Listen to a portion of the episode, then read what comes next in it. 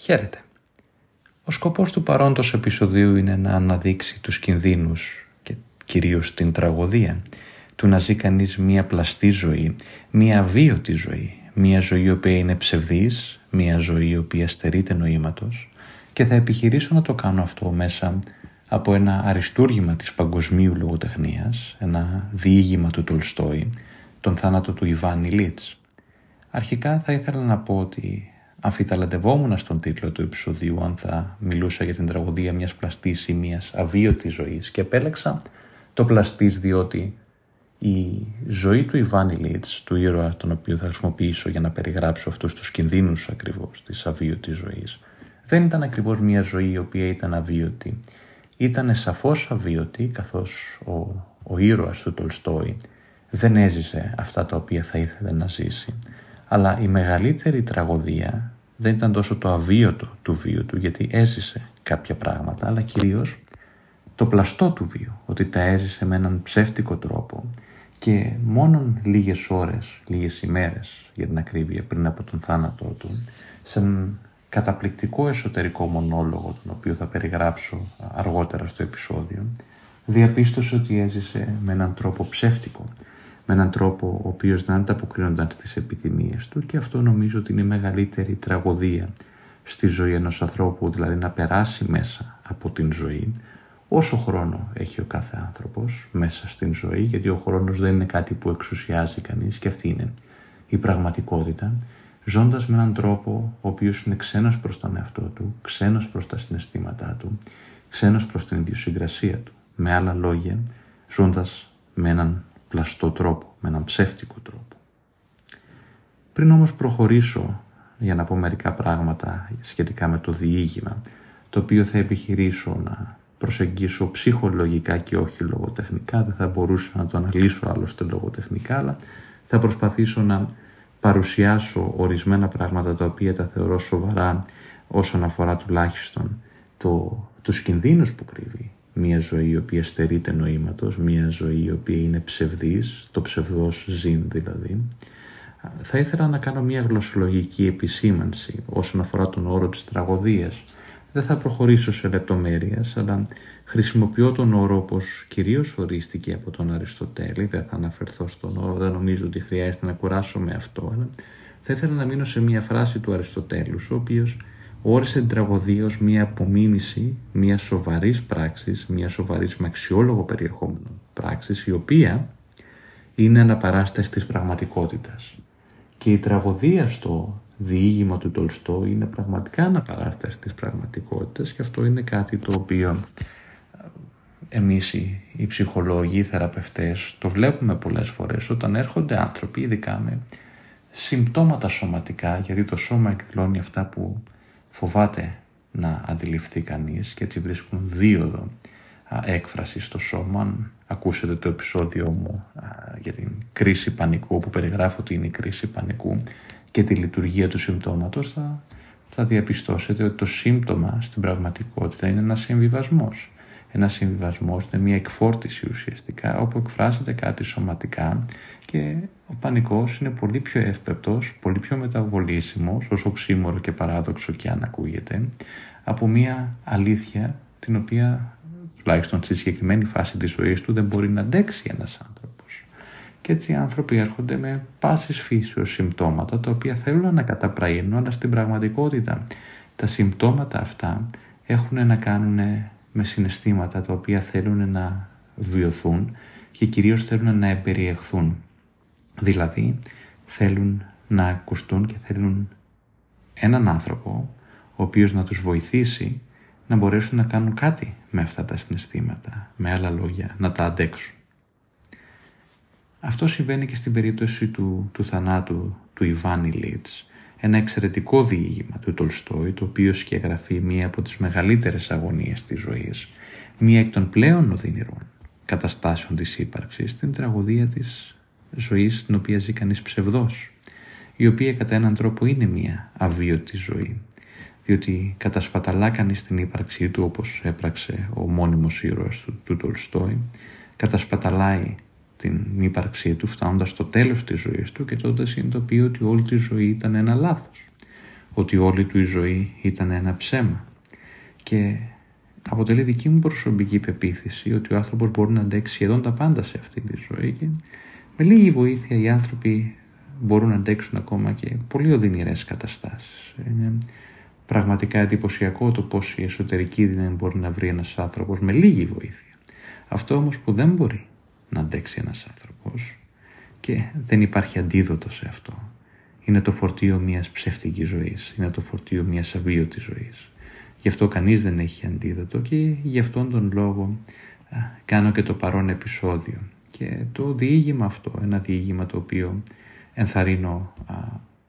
όλους και όλες να το διαβάσετε. Δεν είναι ένα μεγάλο διήγημα. Ο, ο Τολστόη γράφει συμπυκνωμένα πάντοτε και αυτό είναι πάρα πολύ δύσκολο, δηλαδή το να γράφει κανείς με έναν τρόπο ιδιαίτερα λακωνικό και παράλληλα να περνάει ένα μήνυμα το οποίο είναι τόσο βαθύ και ουσιαστικό. Γι' αυτό θα ήταν πάρα πολύ χρήσιμο να το διαβάσει κανείς αυτό το διήγημα, γιατί όπως είπα σκεγγραφεί αυτή την πολύ μεγάλη αγωνία, την αγωνία του αβίωτου βίου και πάντοτε θεωρούσα τον Τολστόη, όπως, όπως άλλωστε και τον Ντοστογεύσκη, ψυχολόγους ουσιαστικά με την βαθύτερη έννοια του νοήματος. Με την έννοια δηλαδή ότι αποτελούν ουσιαστικά ανατόμους του ανθρώπινου ψυχισμού. Και η λογοτεχνία τους, η, για να το πω διαφορετικά, η ψυχολογία τους όπως εγώ την ονομάζω, σκιαγραφεί πάρα πολύ σημαντικές οικουμενικές αγωνίες, οι οποίες βασανίζουν όλους τους ανθρώπους και περιγράφουν με τον γλαφυρότερο τρόπο και τον βαθύτερο αλλά και ενδεχομένως τον ουσιαστικότερο τρόπο το τι σημαίνει να είναι κανείς άνθρωπος, τι σημαίνει να ζει κανείς τη ζωή του και να βιώνει αυτά τα ανθρώπινα, τα πολύ ανθρώπινα πάθη. Ας δούμε λοιπόν μερικά πράγματα για τον θάνατο του Ιβάνι Λίτς, το διήγημα του Τολστόη, το οποίο όπως ανέφερα και πριν θα περιγράψω ψυχολογικά, όχι λογοτεχνικά, και το οποίο το βρίσκω συγκλονιστικό. Το βρίσκω συγκλονιστικό, όπως άλλωστε μαζί με ένα άλλο διήγημα του Ντοστογεύσκη, το υπόγειο, το οποίο περιγράφει έναν ήρωα ο οποίος επίσης κατασπατάλησε τη ζωή του, ο οποίος μαστίζεται από ενοχή και ενδεχομένως να κάνω ένα επεισόδιο πάνω σε αυτό. Αλλά επιστρέφοντας στο, στον θάνατο του Ιβάνι Λίτς, αυτό το οποίο θα ήθελα να πω είναι ότι είναι συγκλονιστικό όχι μόνο λόγω της λογοτεχνικής μαεστρίας και της ικανότητας του Τολστόη να περιγράφει τον πόνο του ήρωα, να περιγράφει το μαρτύριο του, το οποίο ήταν ψυχικό, παρότι υπέφερε σωματικά. Αυτό που πραγματικά πονούσε τον Ιβάνι Λίτς ήταν η συνειδητοποίηση της ψεύτικης ζωής, η συνειδητοποίηση ότι η ζωή του δεν ήταν τόσο ευτυχισμένη και τόσο καλή και τόσο ευχάριστη όσο ήθελε να είναι. Και πολλές φορές οι, οι άνθρωποι προσπαθούν να εξαπατήσουν τους εαυτούς τους και είναι κατανοητό γιατί το κάνει κανείς αυτό. Είναι πάρα πολύ επώδυνο να συνειδητοποιήσει κανείς ότι έκανε λάθος. Επίσης το το λάθος είναι κάτι το οποίο χρειάζεται κουράγιο για να το συνειδητοποιήσει κανείς ότι έχω κάνει λάθος, ότι δεν έζησα με τον τρόπο που ήθελα και θέλω να το αλλάξω αυτό. Και αυτή είναι η ουσία της αλλαγής. Στον παρανομαστή της αλλαγής βρίσκεται ο ψυχικός πόνος γιατί κανείς πρέπει να πενθήσει. Να πενθήσει όχι μόνο το λάθος που έκανα αλλά και όλα αυτά τα οποία τον οδήγησαν στο λάθος. Όταν λέω λάθος δεν το χρησιμοποιώ με την ηθική έννοια αλλά με την βαθύτατα ψυχολογική. Και όταν λέω ψυχολογική, παρότι δεν μου αρέσουν οι όροι λάθος και σωστό, αλλά το χρησιμοποιώ α, προς χάρη της κουβέντας, λάθος υπό την έννοια ότι κανείς ζει με έναν τρόπο ο οποίος δεν είναι συμβατός, συμβατός με συγχωρείτε με την προσωπικότητά του, συμβατός με την ιδιοσυγκρασία του και κυρίως, και το σημαντικότερο, συμβατός με την συναισθηματική του πραγματικότητα. Αυτός είναι ένας λάθος ή για να το πούμε διαφορετικά με έναν όρο τον οποίο εισήγαγε ένας πάρα πολύ σημαντικός ψυχαναλυτής και ψυχίατρος, ο Ντόναλτ Βίνικουτ, το να ζει κανείς ψευδός. Γι' αυτό μίλησε για τον, για τον ψευδή αυτό. Και θα επανέλθω σε αυτά και θα τα αναλύσω, αλλά ξεκινώντας από το διήγημα θα ήθελα να πω μερικά πράγματα για τον ήρωα και ενδεχομένως πολλοί άνθρωποι να δουν στον ήρωα αυτό πράγματα τα οποία βιώνουν και οι ίδιοι. Και έρχονται σε εμάς πολλές φορές ε, θεραπευόμενοι οι οποίοι έρχονται με συμπτώματα. Με συμπτώματα όπως για παράδειγμα κρίσεις πανικού, πάσης φύσεως σωματικά συμπτώματα και ανέφερε ορισμένα πράγματα γύρω από αυτό στο podcast μου για την, για την κρίση πανικού και το σύμπτωμα όσο παράδοξο και οξύμορο και αν ακούγεται είναι ένα είδος συμβιβασμού γιατί είναι πολύ πιο επώδυνο το να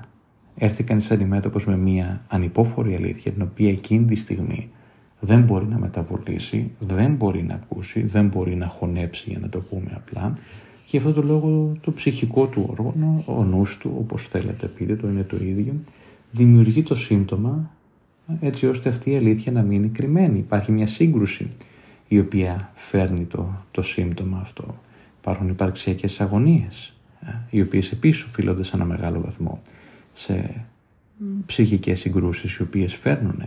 τα συμπτώματα αυτά και προσπαθεί μετά ο άνθρωπος να λύσει το σύμπτωμα. Το πρόβλημα βέβαια με αυτό είναι ότι έτσι χάνεται η αιτία που φέρνει το σύμπτωμα. Και όλες αυτές οι αγωνίες συνήθως, γιατί πάντοτε πέρα από καταστάσεις ευνίδιας αναπηρίας, πρώτα αρρωσταίνει το σώμα και μετά εκφράζεται αυτό στην ψυχική σφαίρα. Γι' αυτό οι άνθρωποι έρχονται για ψυχοθεραπεία, κατά ένα πολύ μεγάλο ποσοστό τουλάχιστον, γιατί έχουν συμπτώματα. Και τα συμπτώματα αυτά κρύβουν από πίσω έντονες αγωνίες όπως αυτές τις οποίες θα περιγράψω μέσα από το διήγημα του Τολστόη, τον θάνατο του Ιβάν Ηλίτς, ο οποίος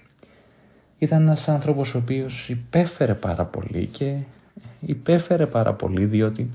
εξαπάτησε τον εαυτό του. Εξαπάτησε τον εαυτό του σε ένα βαθμό που όλη του η ζωή ήταν πλέον ήταν ψεύτικη. Ήταν ψεύτικη διότι ο βαθμός της οδύνης ενός ανθρώπου, ο βαθμός του ψυχικού πόνου που κουβαλάει είναι ανάλογος, αυτή είναι η δικιά μου άποψη τουλάχιστον, του βαθμού στον οποίο εξαπατά τον εαυτό του. Η ψεύτικη ζωή, το να ζει κανείς ενάντια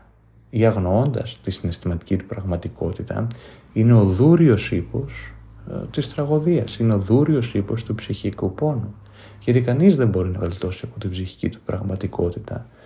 όσο και σκληρά και αν προσπαθήσει και όσο ευφιέστατα και αν προσπαθήσει να εξαπατήσει τον εαυτό του, κανείς δεν μπορεί να κλειτώσει από αυτό. Είτε θα υποφέρει από συμπτώματα, είτε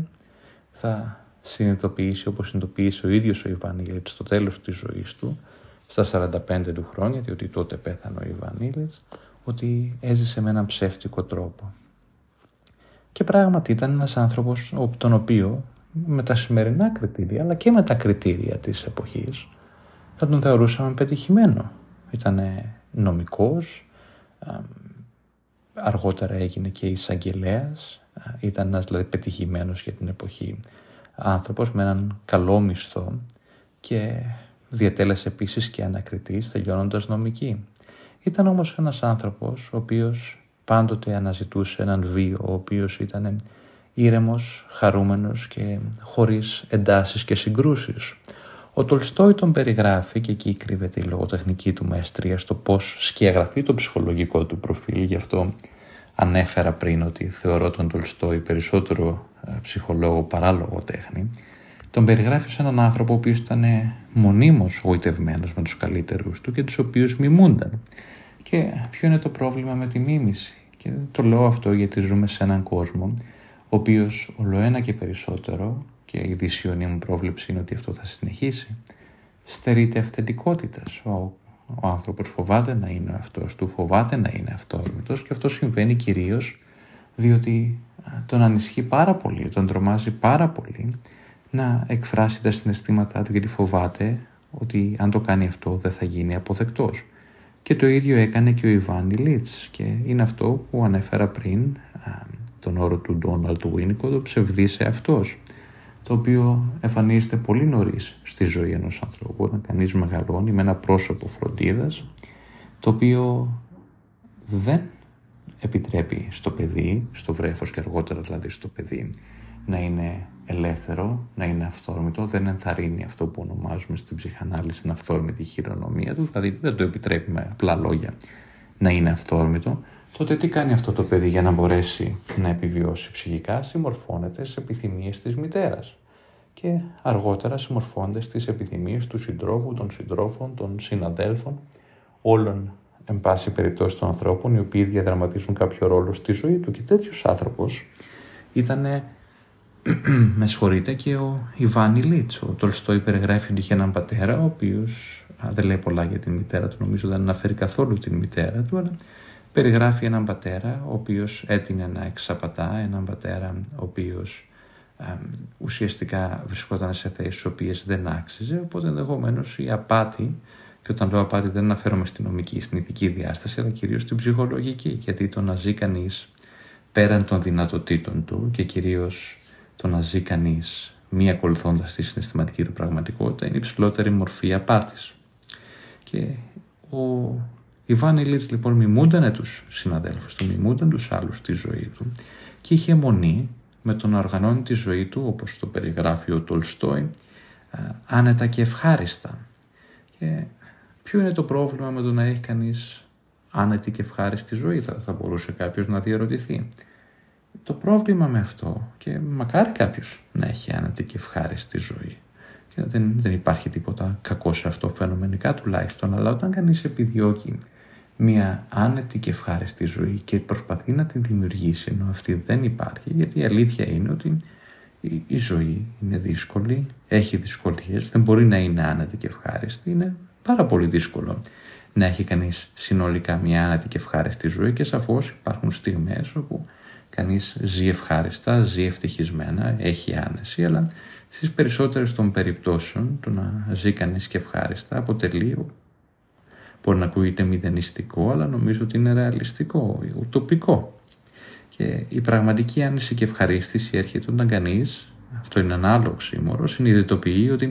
δεν μπορούν τα πράγματα να είναι άνετα και ευχάριστα. Και όταν λοιπόν προετοιμάζεται για αυτό, όταν ζει α, σύμφωνα με το λατινικό vivere pericolosamente, το ζει επικίνδυνος,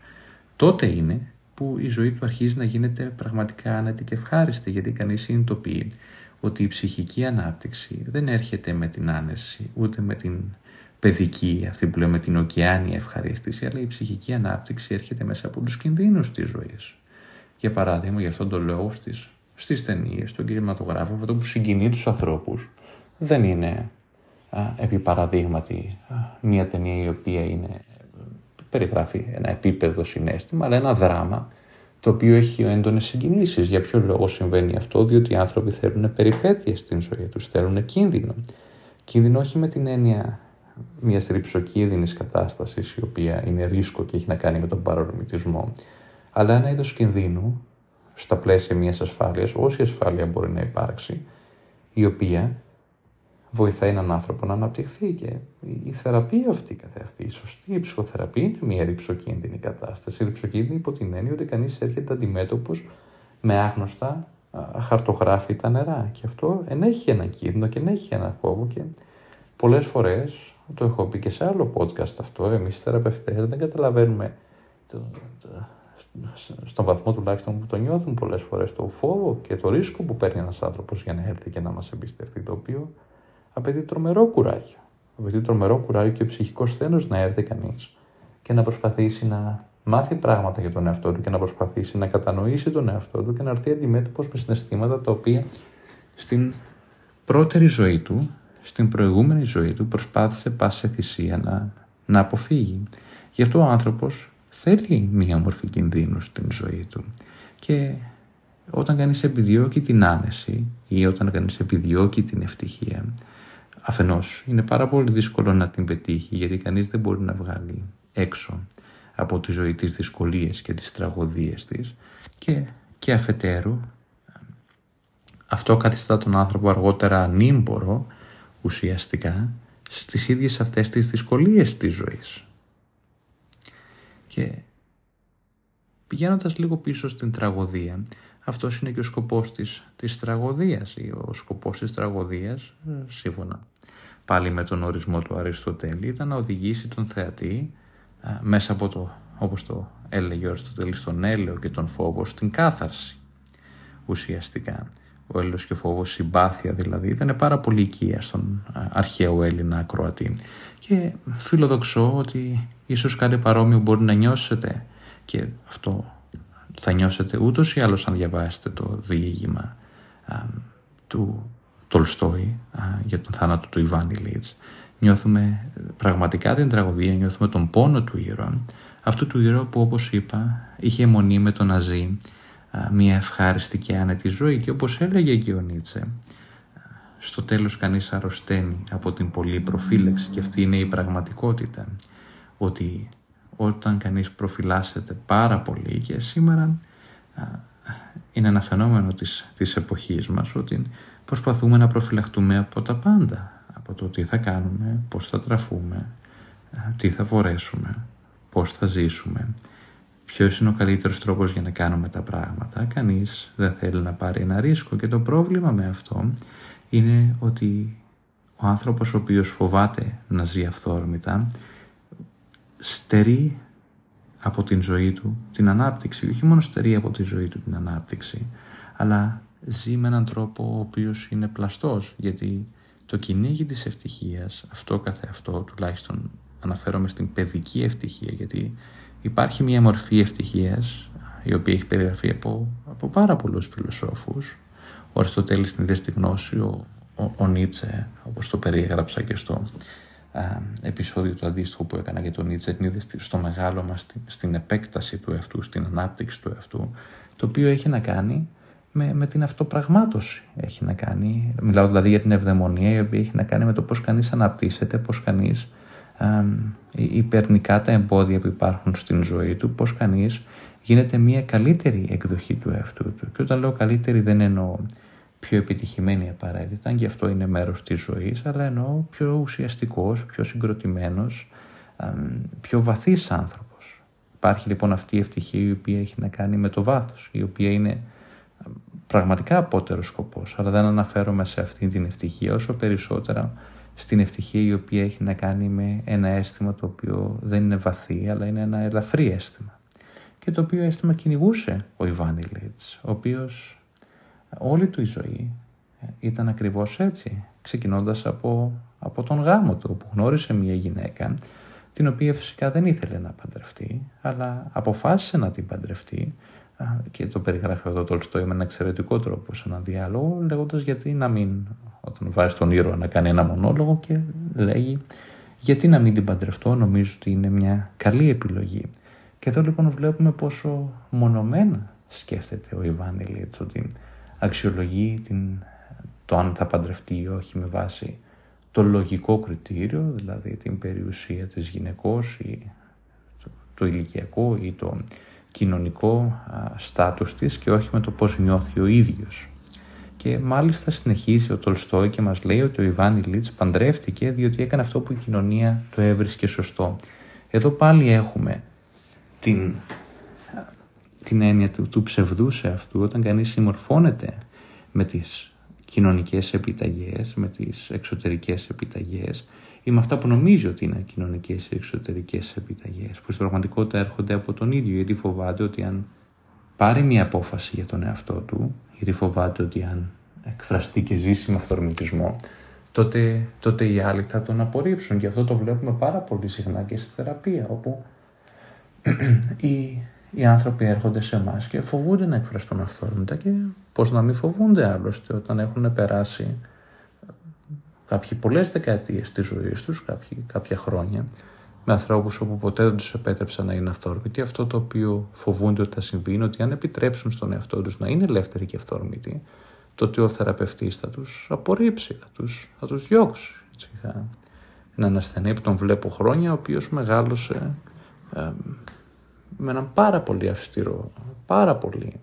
αυταρχικό πατέρα, ο οποίος πάντοτε τον μείωνε, πάντοτε όταν προσπαθούσε να εκφράσει τη γνώμη του, του έλεγε εσύ είσαι μικρός, δεν ξέρεις,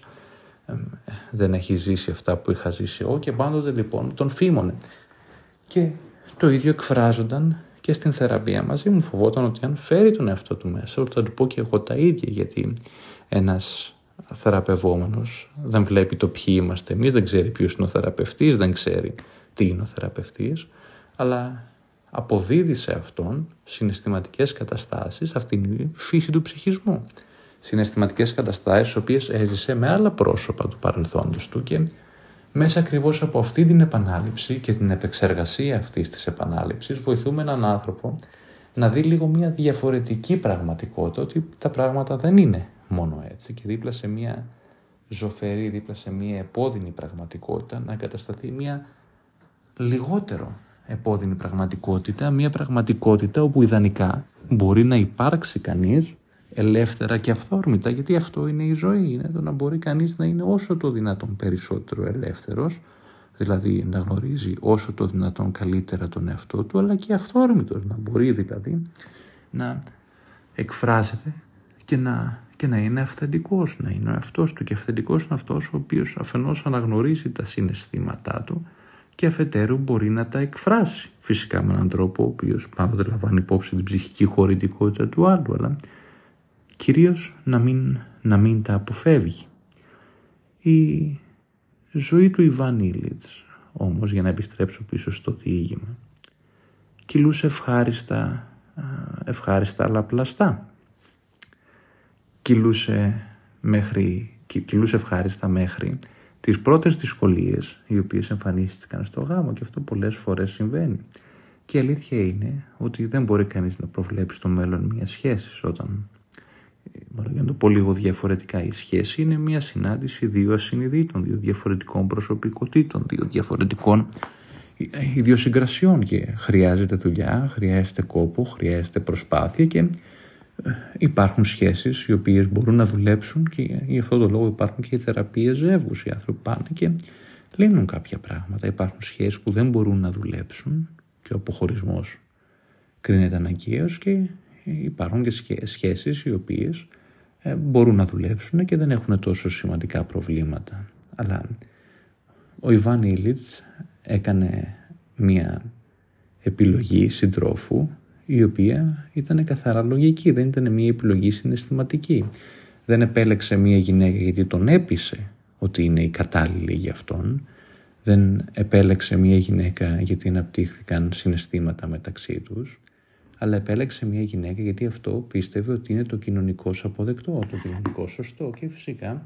αυτό έφερε προβλήματα όπως όλα τα πράγματα που κάνει κανείς και πάνε ενάντια στη συναισθηματική του πραγματικότητα. Έτσι ξεκίνησαν να υπάρχουν στο γάμο δυσκολίες, ζήλια, προβλήματα, καυγάδες οι οποίες όπως το περιγράφει ο Ιβάν Ηλίτς ξεκινούσαν συνήθως από τη σύντροφό του και τότε τι έκανε ο Ιβάνιλιτς για να μπορέσει να επιβιώσει από αυτή την δυσμενή οικογενειακή συνθήκη, βρήκε καταφύγιο στην υπηρεσία και στην δουλειά. Και εδώ είναι ένα άλλο ατόπιμα ψυχολογικό το οποίο ανοίγει πραγματικά το κουτί της Πανδώρας όταν το κάνει κανείς. Μέσα από το οποίο ξεχύνονται όλα τα κακά είναι η αποφυγή της σύγκρουσης. Και φυσικά η σύγκρουση δεν είναι ευχάριστη και ιδανικά η σύγκρουση, οι συγκρούσεις μάλλον για να το πω λίγο διαφορετικά, είναι βοηθητικό να μην είναι πάρα πολλές. αλλά η αποφυγή της σύγκρουσης, η αποφυγή δηλαδή το, το να συγκρουστεί κανείς προκειμένου να φέρει την πραγματικότητά του και να αντιπαραθέσει την πραγματικότητά του με κάποιον άλλον, φέρνει πολλά περισσότερα δεινά από από το να συγκρουστεί κανείς, γιατί όταν η σύγκρουση η οποία αποφεύγεται πολλαπλασιάζεται. Και πολλές φορές οι άνθρωποι λαθεμένα πιστεύουν ότι ο σκοπός της σύγκρουσης είναι η επιβολή της άποψης του νόσου απέναντι στον άλλον. Αυτό, το, αυτό ισχύει, το κάνουν, αλλά το κάνουν κατά βάση οι ανώριμοι άνθρωποι. Οι όριμοι όμως άνθρωποι, οι συναισθηματικά όριμοι άνθρωποι, οι οποίοι συγκρούονται, συγκρούνται κυρίως για να αναπτύξουν τον εαυτό τους, γιατί η σύγκρουση προσφέρει μιας πρώτης τάξης ευκαιρία να μπορέσουν δύο άνθρωποι να αναπτυχθούν. Έλα να συγκρουστούμε, έλα να φέρουμε τις δύο διαφορετικές μας πραγματικότητες και να δούμε πώς μπορούμε να αναπτυχθούμε με αυτήν τη σύγκρουση. Πώς μπορώ εγώ να φιλοξενήσω τη δική σου πραγματικότητα και πώς μπορείς εσύ να φιλοξενήσεις την δική μου πραγματικότητα. Σε ποιο βαθμό μπορεί να γίνει αυτό. Αν η σύγκρουση γίνεται με σεβασμό και όρια, τότε μπορεί πραγματικά να ωφελήσει τη σχέση. Η σύγκρουση η οποία βλάπτει τη σχέση δεν είναι αυτού του είδους σύγκρουση, αλλά είναι η σύγκρουση όπου κανείς προσπαθεί ναρκισιστικά, οφείλεται δηλαδή σε ανθρώπους, σε, μάλλον σε ναρκιστικά ελλείμματα, δηλαδή έχει να κάνει με ανθρώπους που είναι ναρκισιστικά ευάλωτοι, οι οποίοι προσπαθούν να επιβληθούν ο ένας στον άλλον και φυσικά δεν οδηγεί πουθενά αλλά το είδος σύγκρουση το οποίο περιγράφω έχει να κάνει με την ανάπτυξη και έχει να κάνει με την επαναδιαπραγμάτευση ορισμένων πραγμάτων η οποία βοηθάει μια συντροφική σχέση να προχωρήσει μπροστά.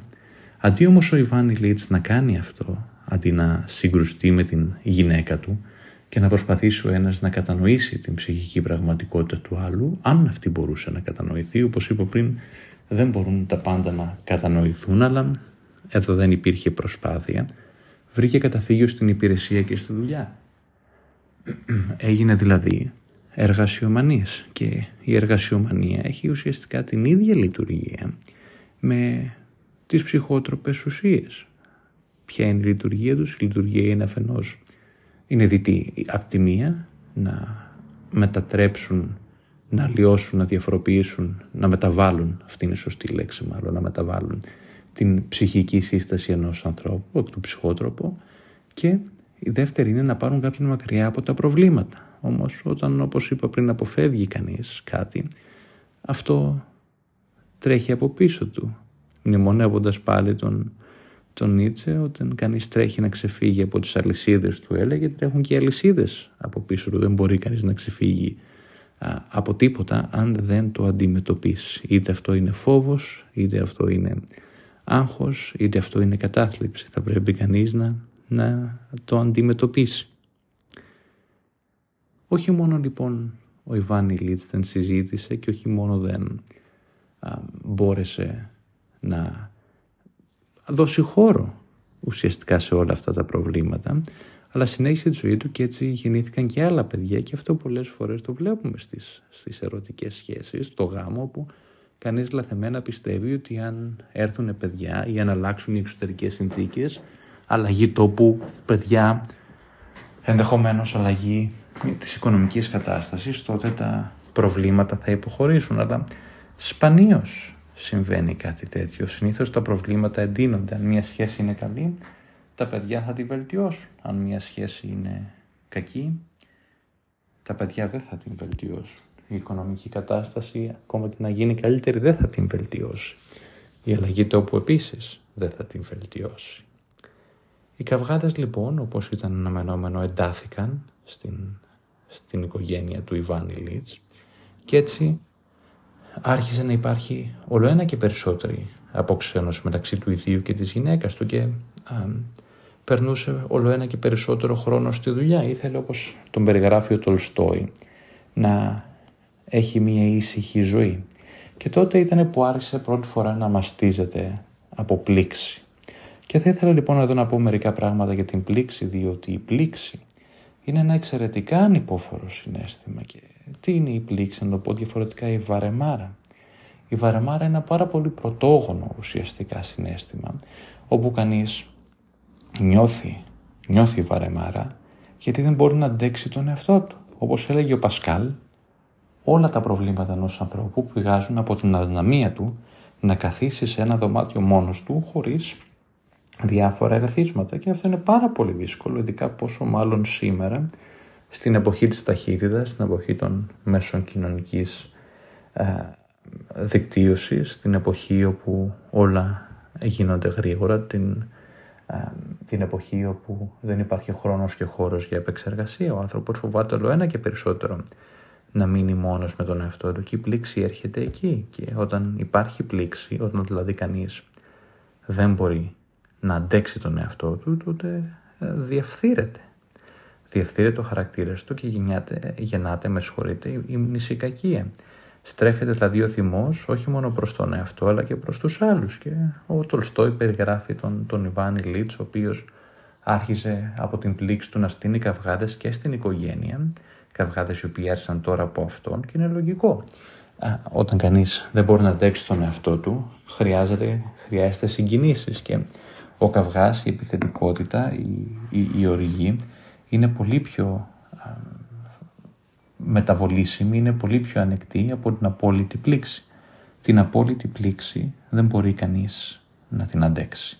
Και γι' αυτό το λόγο συγκρόταν μετά και με τους συναδέλφους του και με την, με την υπηρεσία, την νομική υπηρεσία για την οποία εργάζονταν και πιστεύοντας ότι το πρόβλημά του ήταν η απουσία χρημάτων. Και όταν πέτυχε λοιπόν την αύξηση του, του εισοδήματός του, τότε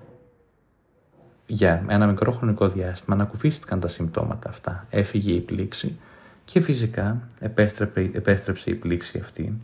διότι όλα αυτά δεν μπορούν να υποχωρήσουν απλώς αλλά εξαφανίζονται μόνο για ένα μικρό χρονικό διάστημα και μετά επιστρέφουν εδρυμύτερα. Θα ήθελα λίγο στο σημείο αυτό να περιγράψω έναν εσωτερικό διάλογο, τον οποίο περιγράφει πάρα πολύ γλαφυρά ο, ο Τολστόη και αυτή είναι και η ουσία του, του διηγήματος. Όταν λοιπόν ο Ιβάν Λίτς συνειδητοποιεί ότι αρρωσταίνει, έχει μια θανατηφόρα ασθένεια, την οποία και οι γιατροί φοβούνται να κατονομάσουν και βλέπουμε ότι στο διήγημα υπάρχει μια εξαπάτηση συνολική. Ο, ο Ιβάν Λίτς εξαπατά τον εαυτό του για το πώς ζει, οι γιατροί τον εξαπατούν για την κατάσταση της υγείας του, η γυναίκα του επίσης τον εξαπατά για την κατάσταση της υγείας του, για το τι νιώθει η ίδια. Και βλέπουμε λοιπόν όλη αυτή την τραγωδία του ψευδούς βίου, βλέπουμε όλη αυτή την τραγωδία του, του αβίωτου βίου. Και υπάρχει ένας καταπληκτικός διάλογος τον οποίο περιγράφει ο Τολστόη, ένας εσωτερικός μονόλογος, μάλλον λάθος λέξη, δεν ήταν διάλογος, ήταν ένας εσωτερικός μονόλογος ή ένας διάλογος του Ιβάν Ήλιτς με τον εαυτό του, όπου ουσιαστικά για πρώτη φορά μετά την ανακοίνωση την, της ασθένειάς του αρχίζει και σκέφτεται και συζητά με τον εαυτό του και λέει θα ήθελα να ζήσω όπως ζούσα πριν, ωραία και ευχάριστα και απαντάει στον εαυτό του «Μα πώς ζούσες ωραία και ευχάριστα» Και εκεί είναι που άρχισε να συνειδητοποιεί ότι οι αναμνήσεις αφορούσαν κάποιον άλλον και όχι τον ίδιο, ότι στην πραγματικότητα δεν ζούσε ουσιαστικά ωραία και ευχάριστα. Και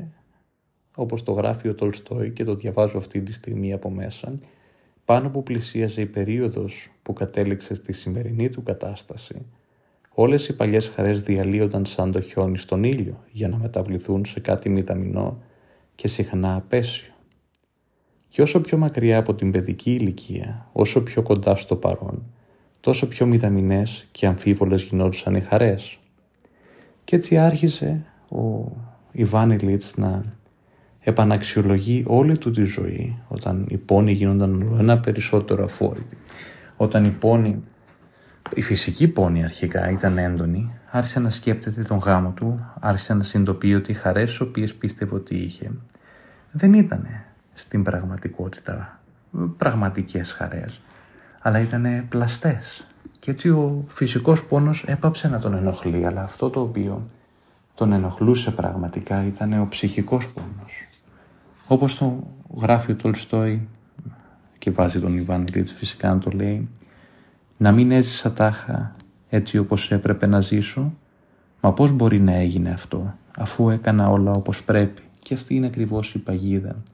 στην οποία πέφτουν πάρα πολλοί άνθρωποι, πιστεύουν ότι υπάρχει ένας τρόπος που μπορεί κανείς να ζήσει τη ζωή του, αλλά και αυτό είναι φιλοσοφικό ζήτημα, δεν είναι ψυχολογικό ζήτημα. Στην πραγματικότητα δεν υπάρχει οδηγός στο πώς να ζήσει κανείς τη ζωή του. Ερχόμαστε σε αυτόν τον κόσμο και πρέπει να βρούμε ένα νόημα το οποίο να μας βοηθάει να αντέχουμε τις οδύνες της ζωής, έναν σκοπό,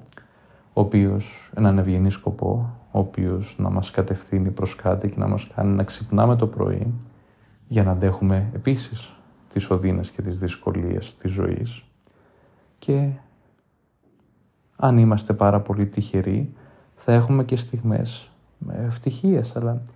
ακόμα και αν δεν υπάρχουν αυτές οι στιγμές ευτυχίας είναι το νόημα και ο σκοπός της ζωής οι οποίοι συγκροτούν έναν άνθρωπο. Αυτό φυσικά μαζί με τις, με τις σχέσεις, με τις βαθιές σχέσεις μπορεί να κάνει έναν άνθρωπο να πάρει από τη ζωή, να διεκδικήσει από τη ζωή, μάλλον αυτό είναι καλύτερο, να διεκδικήσει από την ζωή, γιατί δεν είναι κάτι που δίνεται, είναι κάτι που διεκδικάται. Το μερίδιο της ευτυχίας που του αναλογεί.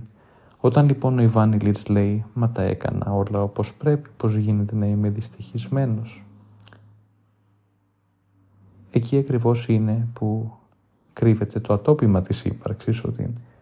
δεν μπορεί κανείς να ζήσει όπως πρέπει και για την ακρίβεια ο Ιβάν Ηλίτς έζησε όπως δεν πρέπει.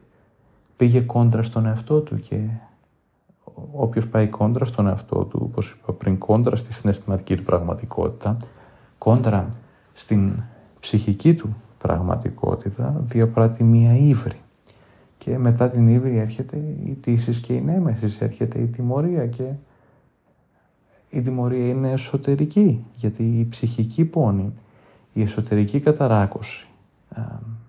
η οποία βίωσε ο Ιβάν Ηλίτς, για να δει, η οποία ήταν συνέπεια αυτής της νόμιμης, όπως έλεγε, σεμνής και ορθής ζωής, τον έκανε να καταρρεύσει. Η, πόνη ήταν, η σωματική πόνη ήταν τρομερή, αλλά ακόμα τρομερότερη ήταν η ψυχική του πόνη και αυτό ήταν το μεγαλύτερο μαρτυριό του. Και τότε στο νεκροκρέβατό του, γι' αυτό είναι πραγματικά συγκλονιστικό, του γεννιέται η ιδέα και λέει το εξής. και αν αλήθεια όλη μου ζωή, η συνειδητή μου ζωή, δεν ήταν αυτή που θα έπρεπε να είναι, τότε λοιπόν του γεννήθηκε η ιδέα, το διαβάζω αυτό από μέσα, του φάνταζε, που πριν του φάνταζε απίθανο, ότι είχε ζήσει τη ζωή του έτσι όπως έπρεπε. Όλα ήταν ψέμα, η οικογένεια, η υπηρεσία, όλα και η ζωή του. Και εδώ πάλι ο Τολστόη το περιγράφει αυτό με έναν εσωτερικό μονόλογο που η Βάνη Λίτ συνειδητοποιεί το ότι εξαπάτησε τον εαυτό του, το ότι έζησε πλαστά, αλλά δεν μπορεί να κάνει τίποτα για αυτό. Προσπαθεί να υπερασπιστεί τον εαυτό του, αλλά δεν μπορεί να τον υπερασπιστεί. Και μετά διαρωτάται αν, αν παραδεχτώ ότι τα πράγματα είναι έτσι και φύγω από τη ζωή γνωρίζοντας πως κατέστρεψα όλα όσα μου είχαν δοθεί και είναι αδύνατο να διορθωθούν τότε τι γίνεται; Και αυτό ακριβώς, αυτός ακριβώς με συγχωρείτε, είναι ο λόγος για τον οποίο ε, επέλεξα να κάνω το επεισόδιο πάνω σε αυτό, γιατί πιστεύω ότι αν υπάρχει μια φράση η οποία συμπυκνώνει ολόκληρο το διήγημα του Τολστόη αλλά και, τον, και το ουσιαστικό του νόημα είναι αυτό ότι αν κανείς καταστρέφει τις ευκαιρίες που του δίνεται, αν περνάει από τη ζωή, γνωρίζοντας ότι κατασπατάλησε τις δυνατότητές του, τότε τι συμβαίνει; Και αυτό που συμβαίνει είναι, είναι η κατάθλιψη, είναι η πλήξη, είναι μια ζωή η οποία είναι γεμάτη αχρίαστο πόνο. Γιατί υπάρχει ο πόνος ο οποίος ήταν απόφευκτος, ο πόνος που μια τραγωδία όπως ο θάνατος ενός αγαπημένου, η αρρώστια ενός αγαπημένου. Αλλά αυτά είναι πράγματα τα οποία μπορεί να επιβιώσει κανείς. Από αυτό το οποίο δεν μπορεί να επιβιώσει είναι αυτό το είδους ο, ο αχρίαστος όπως τον ονομάζω πόνο. Ένας πόνος ο οποίος προκαλείται από την απάτη. Ένας πόνος ο οποίος κάνει τον άνθρωπο να είναι διεφθαρμένος και δεν μιλάω όπως είπα και πριν με την ηθική, την νομική έννοια του όρου αλλά περισσότερο με την ψυχολογική έννοια του όρου και διεφθαρμένος είναι αυτός ο οποίος ζει αποξενωμένος από τα συναισθήματά του και έτσι λοιπόν κανείς όχι μόνο παθολογικοποιείται αλλά παθολογικοποιεί και την κοινωνία μέσα στην οποία ζει. Όταν κανείς λοιπόν ζει με αυτόν τον τρόπο και δεν υπάρχει πιο επώδυνη συνειδητοποίηση από το να φτάσει κανείς στο τέλος της, ζωή του, της ζωής του και να συνειδητοποιήσει ότι η ζωή του ήταν ένα ψέμα. Είναι προτιμότερο κανείς να, να πάρει ρίσκα, να κάνει λάθη και γιατί να μην τα κάνει τα λάθη και γιατί να μην πάρει τα ρίσκα. Δεν υπάρχει τίποτα κακό, για παράδειγμα, στο να κάνει κανείς ένα βήμα και να αποτύγει σε αυτό και πολλοί άνθρωποι έρχονται έρχονται σε εμάς ακόμα και άνθρωποι οι οποίοι είναι φαινομενικά καλά στη ζωή τους από οικονομική και επαγγελματική άποψη. Κάποιοι από αυτούς είναι και πάρα πολύ καλά μάλιστα, αλλά αισθάνονται ότι κάτι τους λείπει, αισθάνονται, δεν αισθάνονται καλά. Και αυτό είναι υπαρξιακό και εσωτερικό ότι ε, δεν πραγματώνουν τις δυνατότητές τους, δεν ζουν με τον τρόπο που θέλουν και όσο υπάρχει ζωή, υπάρχει χώρος για αλλαγή. Ακόμα και οι άνθρωποι οι οποίοι έχουν αρρώστιες, οι οποίες οδηγούν τη ζωή τους στο τέλος της, όπως ο καρκίνος, πολλές φορές έρχονται για θεραπεία, γιατί όσους μήνες ή χρόνια ζωής και να έχει κανείς, έχει ζωή να ζήσει μπροστά του. Και όσο κανείς έχει ζωή να ζήσει μπροστά του, υπάρχει χώρος να αλλάξει αυτά τα πράγματα. Γι' αυτό ποτέ δεν είναι αργά. Ο χρόνος δεν μετριέται μόνο σε μήνες, μέρες και ώρες, δεν είναι μόνο αυτή η χρονική του διάσταση, αλλά είναι και η εσωτερική διάσταση του χρόνου και είναι κέρδος το να μπορέσει κανείς να ανακαλύψει δύο-τρία πράγματα για τον εαυτό του. Κανείς δεν μπορεί όσα, όσα χρόνια και αυτό είναι μια πραγματικότητα. Θεραπείας ή με την ευρύτερη έννοια του όρου αυτογνωσίας και να, και να κάνει να ανακαλύψει όλο το ασυνείδητό του. Αυτό είναι αδύνατο, το ασυνείδητο είναι τεράστιο, αλλά μπορεί να ανακαλύψει ένα σημαντικό κομμάτι του ασυνειδήτου του, αλλά ακόμα και λίγα πράγματα να δει για ανθρώπους που του είναι δύσκολο να κάνουν καιρό θεραπεία, ακόμα και λίγα πράγματα να δει είναι υπέρ αρκετά για να μπορέσει να ζήσει αυθεντικά, γιατί αυτό είναι ο σκοπός της ζωής του. Να μπορεί κανείς να ζήσει αυθεντικά, να, να μπορεί κανείς να ανακαλύψει τον εαυτό του. Πόσο μάλλον όταν έρχεται στη ζωή και ήταν άτυχος και οι σημαντικοί άλλοι οι οποίοι τον μεγάλωσαν, του δίδαξαν συνειδητά ή ασυνείδητα ότι δεν θα πρέπει να είναι ο εαυτός του γιατί αν είναι ο εαυτός του τότε δεν μπορεί πραγματικά να, να, να υπάρχει. Και έτσι η θεραπεία βοηθάει έναν άνθρωπο να ζει ελεύθερα και αυθεντικά γιατί αλλιώς ποια είναι η εναλλακτική; Η εναλλακτική είναι αυτή που περιγράφει ο Τολστόη όπου βάζει τον Ιβάνι Λίτς να ξαπλώνει μπρούμητα λίγες ώρες πριν τον επιθανάτιο ρόγχο του και να αρχίζει να εξετάζει με καινούριο τρόπο όλη του τη ζωή και έτσι συνειδητοποιήσει ο Ιβάνι Λίτς ότι η πραγματικότητα δεν ήταν παρά ένα φοβερό πελώριο ψέμα το οποίο είχε προορισμό, ο σκοπός του ήταν δηλαδή να κρύψει και την ζωή του και το θάνατό του. Και γι' αυτό χρησιμοποίησα πριν τη φράση του Νίτσε ότι όποιος προφυλάσσεται ε, αρρωσταίνει πολύ, αρρωσταίνει από την πολλή προφύλαξη και όποιος προφυλάσσεται από τον θάνατο, από πάσης φύσεως θάνατο. Θάνατος δεν μιλάω για τον βιολογικό μόνο, αλλά όποιος φοβάται για παράδειγμα να κάνει ένα βήμα στην ζωή του, είτε αυτό είναι να προσεγγίσει έναν άνθρωπο, είτε να προσεγγίσει μια επαγγελματική ευκαιρία και προτιμάει την ψευδή ασφάλεια, τότε αυτό αργά ή γρήγορα θα, θα γυρίσει πίσω, θα γυρίσει πίσω με με τον τρόπο που γύρισε και στον Ιβάνι Λίτς και σε καμία περίπτωση δεν ενθαρρύνω κανέναν άνθρωπο να κάνει παρορμητικές κινήσεις. Η παρορμητική κίνηση είναι πολύ διαφορετική, αλλά ένας άνθρωπος αν αφήσει λίγο χώρο στον εαυτό του συνήθως ξέρει ότι κάτι δεν πάει καλά. Και όταν κανείς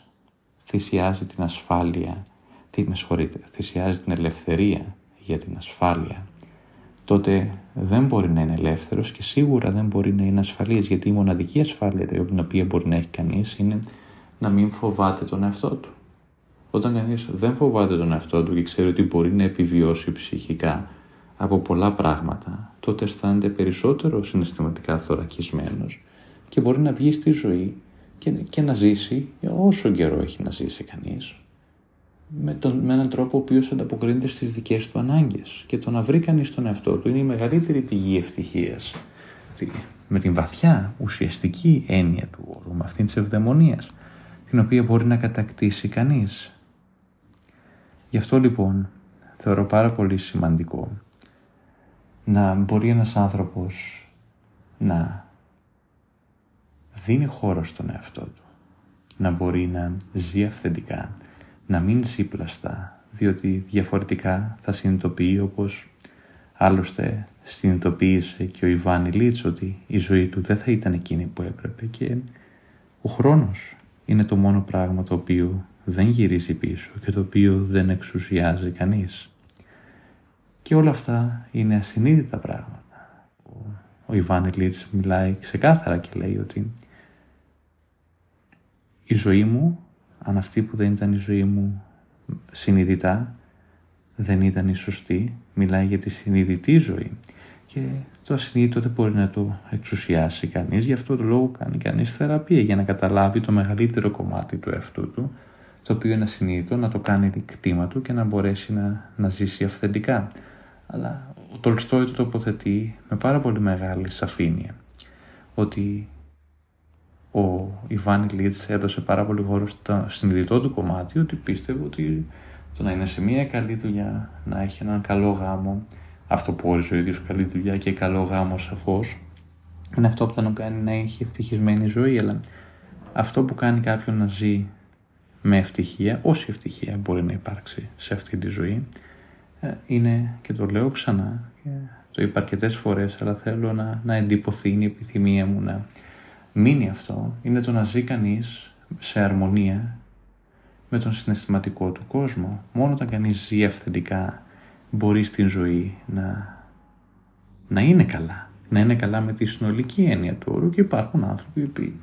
είναι πολύ καλά σε κάποιους τομείς της ζωής τους, άνθρωποι που είναι εξαιρετικά ευφυείς, κάποιοι από αυτούς είναι εξαιρετικά επιτυχημένοι, εξαιρετικά ταλαντούχοι, αλλά συνολικά δεν αισθάνονται καλά. Αυτό όμως δεν έχει να κάνει με το συναισθηματικό κομμάτι, έχει να κάνει με την ικανότητα. Γι' αυτό λοιπόν, και το λέω αυτό φτάνοντας στο τέλος, θεωρώ πάρα πολύ βοηθητικό κανείς να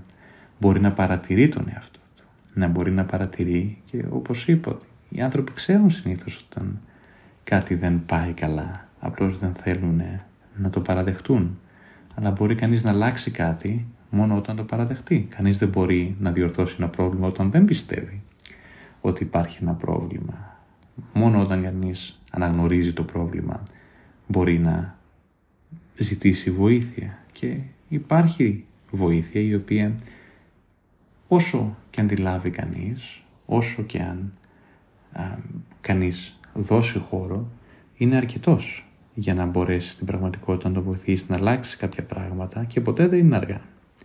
για να ζήσει κανείς την ζωή την οποία θα ήθελε να ζήσει. Ποτέ δεν είναι αργά για να πραγματώσει ένας άνθρωπος τις δυνατότητες του. Ποτέ δεν είναι αργά. Όσος χρόνος και αν μένει σε έναν άνθρωπο να ζήσει με τον τρόπο με τον οποίο θέλει να ζήσει ελεύθερα, αυθεντικά και κυρίως αυθόρμητα. Η εναλλακτική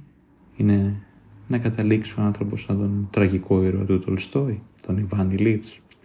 και να συνειδητοποιήσει ότι η ζωή του δεν θα έπρεπε να είναι αυτή που ήταν, αλλά θα έπρεπε να είναι διαφορετική. Σας ευχαριστώ.